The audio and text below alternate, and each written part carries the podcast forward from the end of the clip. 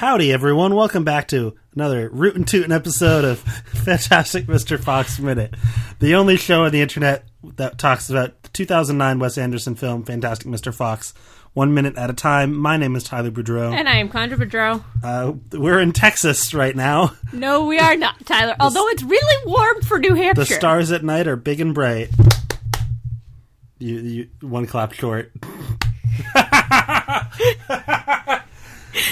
uh, we're here to talk about minute uh, 71. 71. I didn't even write that down. Okay. 71 of Fantastic Mr. Fox, which begins with Kristofferson falling up, and it ends with Fox checking himself after he was not wrecked. But I don't think he's about to wreck himself. I mean, he's already kind of wrecked. Okay. I don't know. He's checking himself with or without wrecking himself to be determined. Well, Condra, what do you think of this minute? The tension has broken. Things have happened. Yes. There, there's a lot going on. The, it, the tension has broken in both situations that we were observing before. Yes, so Kristofferson was teetering and he kind of stepped backwards He and tottered. fell off. He tottered. Uh, that's is that how that works grammatically? I don't know, but I, I like it. We're going to go Uh, with that. So he he falls off the table he was on, and the apple crate kind of smashes. And then at the same time, Fox and Spitz are kind of face to face, and Spitz starts growling, and his eyes like literally turn red. At first, just his irises turn red, and then we cut back to a close up of Fox's eyes, and he's like, "Whoa, what's going on?" They bug out. and then Spitz's eyes are just like all red with just like a white dot. That's a sun. What is it called? Like a sunspot? Like it's Yeah. a, a, a light Yeah, point it's like in a the eye. reflection. Yeah. Yeah. Which So- is a nice detail. Yes, I don't know if that's physically how rabies works. I don't think your eyes turn all red. No, I don't even think that's how that works. Like, I don't think the eyes turn red for rabies, regardless. But again, it's it's something we've seen throughout the movie where like eyes have a kind of metaphysical They are a literal window to the soul. Yes, exactly. So if you're dead, you get X's on them. Yeah, because your soul is X'd. Yes. Oh, so what I, what, what I was going to say is what I said Kristofferson fell up because when we're looking at him fall off the table, it's from Ash's upside down point of view. And so he like falls up and it's kind of interesting. It is. And poor Kristofferson. But I have a lot of questions about the fall. Um so so it's summer's over and so we have the earth's axis is tilting away from the sun. So it starts being cold, but it's not quite winter yet. Are you done with our science lesson? Yes. Already.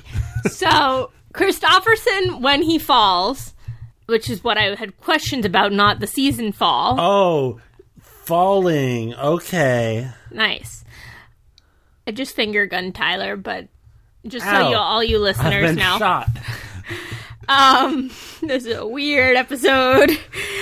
So, first of all, when we zoom down on Kristofferson, or we look down at Kristofferson from Ash's point of view up on the table after he's fallen, his hands have become unzip tied. That's my first question is I don't know if how. they were zip tied. They were kind of roped together. No, they were zip tied because we saw it earlier, and I made a comment about it. And then the other thing is, I have dropped enough of those plastic crates in my life because I'm really clumsy. it would not break like that. Why did this one break? I don't know. Maybe Bean has cheap apple crates. He does seem like a cheapskate. Yeah, I don't know. Those were my questions. You have no answers. Um, and I mean, you have to take this this sort of thing at face value in a movie. Where like, it fell, the app the apple crate broke.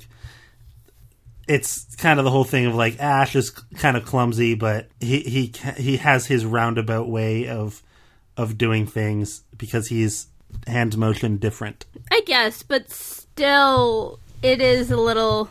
It's convenient that Kristofferson has broken free of all of his.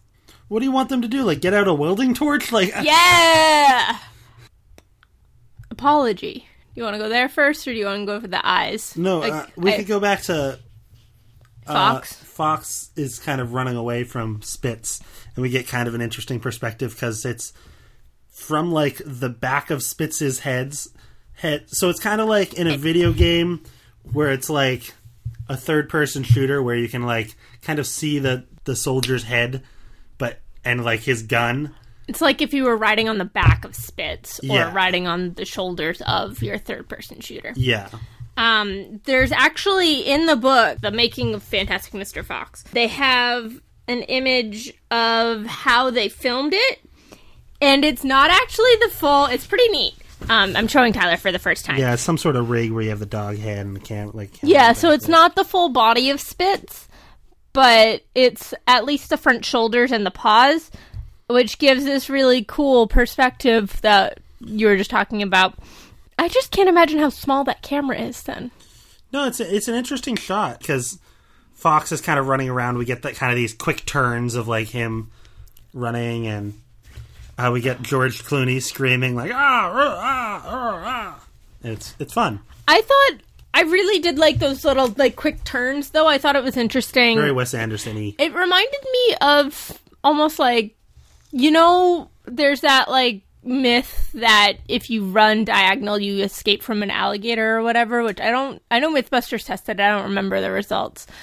But it kind of reminded me of that where it's like maybe quick jerky like not straight motions will help me evade this dog but dogs are known to be pretty agile and like Well, I think part of it was that he was in kind of a s- smaller enclosed space, so he would start running and then realize that oh, I can't go that way, and maybe he's a little disoriented. He doesn't remember where Kylie and Ash went because eventually we see that he's climbed up the, uh, the trellis, nice uh, which I only got because you started mouth- mouthing it and then didn't finish it. oh i'm sorry i was trying to i was hoping you were gonna get it on your own i didn't mean to no, it's okay. He eventually he climbs up the trellis and he's kind of like, "Whoa, I barely got away." But uh, yeah, it's it's clear that he d- it was a little disorienting when the dog started chasing him. I think the the, the strongest bit of it is probably the uh, the flashing back and forth between the eyes and Definitely, and the eyes bugging out on Mr. Fox's part, and the transition to fully red eyes for Yeah. Spitz's. It is a really interesting detail, and another one of those like face, like close up of the faces don't always look great, but they add so much. yeah. So let's move on to Ash's apology to Kristofferson. First thing he says is just like, like Kristofferson, I'm sorry, and Kristofferson is like, no, it's okay. You were just trying to unlock the apple crate, and then Ash says, no, like I'm sorry about, and he kind of just like pauses because he doesn't really know how to articulate himself. And Kristofferson has a great line. He's like, "Oh, the the, the one from before, the apology which you owed me, but you never actually said." A hilarious line of like It's such a good read. sassiness, but also like acknowledging the situation and being like, "Oh, he's trying to apologize. Being I need to let him." being lighthearted and just kind of letting it happen where it's not too much of a pressure. Like it's kind of deflecting some of the pressure and trying to like minimize Ash's nerve nervousness. Yeah, no, it's good. And then Ash kind of just apologizes. Did you have? I see it kind of as an excuse. So Ash is like, I'm grumpy. I spit. I wake up on the wrong side of the bed. I'm hand motion different, apparently. And it's like, that all sounds like an excuse and not like, uh, I'm actually like regretting my position, like what I've done in the past. And then he's like, it won't happen again. And I'm like, Ash, can you promise that? Like, you have What do you What do you want him to say? well, not like I'm going to try to be better about that. Like it's not definitive like I'm never going to do this again. That's so unlikely because of human nature, like personality nature, Fox nature. fox nature, that it's one of the, like those finite definitive phrases always has bothered me because you can't guarantee that it's never going to happen again. It's going to happen again, but the next time it's Wait, I'm going to so wait, acknowledge what's it not going to happen again? What is he saying is not going to happen again? that he's grumpy and like that's not to like he's not to be angry and rude to Ash again. And it's like you're a 12-year-old fox child, you're to be grumpy and angry again like it it's to happen. I think I mean, part of it might be that he's saying what won't happen again is that he won't go so long without apologizing. He won't like refuse to apologize, and I think that is true. Like, I think he is like going to be like more upfront about things, and I think I think what's nice about this apology is that he's like admitting like he's being self-aware like I like I recognize that I am grumpy. I recognize that I have a bad attitude, but I'm not going to like I'm going to be upfront about it. Like I'm going to apologize when I need to. I'm going to recognize my flaws and not let it lead to like fights like because someone can have a bad temperament and still be a good person. And I think that's what Ash is getting at. I just am concerned that he would put too much pressure on him. Like he still has to accept his human nature and He, some and he is. That's what he's doing. but like the use of apparently at the end he's like I'm different apparently. Like Well, that's not him doubling back on his apology. That's him doubling back on the use of that phrase because he he recognizes the the idea that like being hands motion different is kind of something that's been ascribed by other people onto him, and like so he's kind of like appropriating it, but also kind of discrediting it at the same time. I think I he means the apology. This this No, he definitely it's a does. sincere apology. So whether he said the right thing is like irrelevant to me because he is sorry and he says it again at at the end of everything else. He says, I believe that one. I'm sorry." I believe that last one. Yeah. So like at the end of the day, like he did the right thing. Yeah, I just, I mean, they're so young, and I worry about their future relationship with each other that there will be unreasonable standards, and it could have a detrimental effect on one or both of their well beings. the the fact that they are like I it, it's it's a you're having you're giving them a weird double standard because you he's apologizing and so you think that because he apologizes like oh no now he needs to hold himself to that he's apologizing like he's going to do the best he can going forward and that's all you can do as a person so like i don't No, I don't. I'm not holding him to a double standard. I just, I worry about. It's like their relationship with each other. I don't, I don't know how to word it. they're they're gonna they're they're cousins. They're Ash Ash is apologizing for his grumpy attitude, and he's trying to make up for it by coming to rescue Ash or Kristofferson, and he he's doing what he can do. Like, and that's all you can ask for from Ash is to recognize his faults in the past. He says it won't happen again. Obviously, like human slash fox nature, things happen, but ideally in the future, he's going to be aware that when these things happen, he needs to apologize right away and be upfront about it and not kind of run around and blame other people for his feelings. Because that's what he was doing. He was kind of saying like like I've got a bad bad attitude. He comes in here and he's like blaming his his dad being sick and like stuff like that. But he realizes that it was just himself projecting it on other people. And I think that's what he's apologizing for. Um, and then uh, I w- we'll, talk about Kristofferson's accepting of the of the apology. He says, "Yeah, that's all right too," and uh, uh is is is nice. Yeah. It's nice that Kristofferson accepts the apology. And then he says, "Throw me the shoelace," which is funny. It is, but then I'm like, can they then not get back up to Kylie if they take the shoelaces down?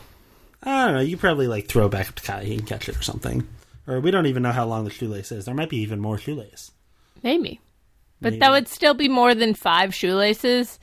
Why are you concerned about how many shoelaces they have? If they have ten shoelaces versus five shoelaces, How did they break them? We don't see them before. We don't just see in them someone's after. pocket. It doesn't matter. They're shoelaces. How would they fit in someone's pocket? Because they look like they're human-sized shoelaces. Maybe they were in the car. They had that they had pre preloaded with equipment. This magic uh, motorcycle sidecar. But they are no long. They haven't been near the sidecar. Well, they brought it with them from the sidecar we don't see that. because they had to hold it. I don't know what you want from them, Condra. They have shoelaces, okay? Why are you getting so overworked? It's not. I'm just. It's a continuity error, which is part of the minute by minute. It's not an error though. Just because you didn't see something doesn't mean it's not there. Um, anything else for this minute? No. So yeah, seventy-one. Next time will be seventy-two. This movie's about to retire. I don't. When does retirement age? 70. Seventy. Okay. Oh, so it already did retire. Um, well, maybe maybe it's working a couple like part time, a couple more years. But uh, yeah, join us next time for minute seventy-two. Uh, follow us on Twitter at Amateur Nerds. Me personally at Tyler Booty. T y l e r b o u d y. Rate, review, subscribe on podcatchers of many varieties. Uh, and join us next time for minute seventy-two. I've been Tyler Boudreau, I've been Condra. and we hope you have a fantastic day. Fantastic.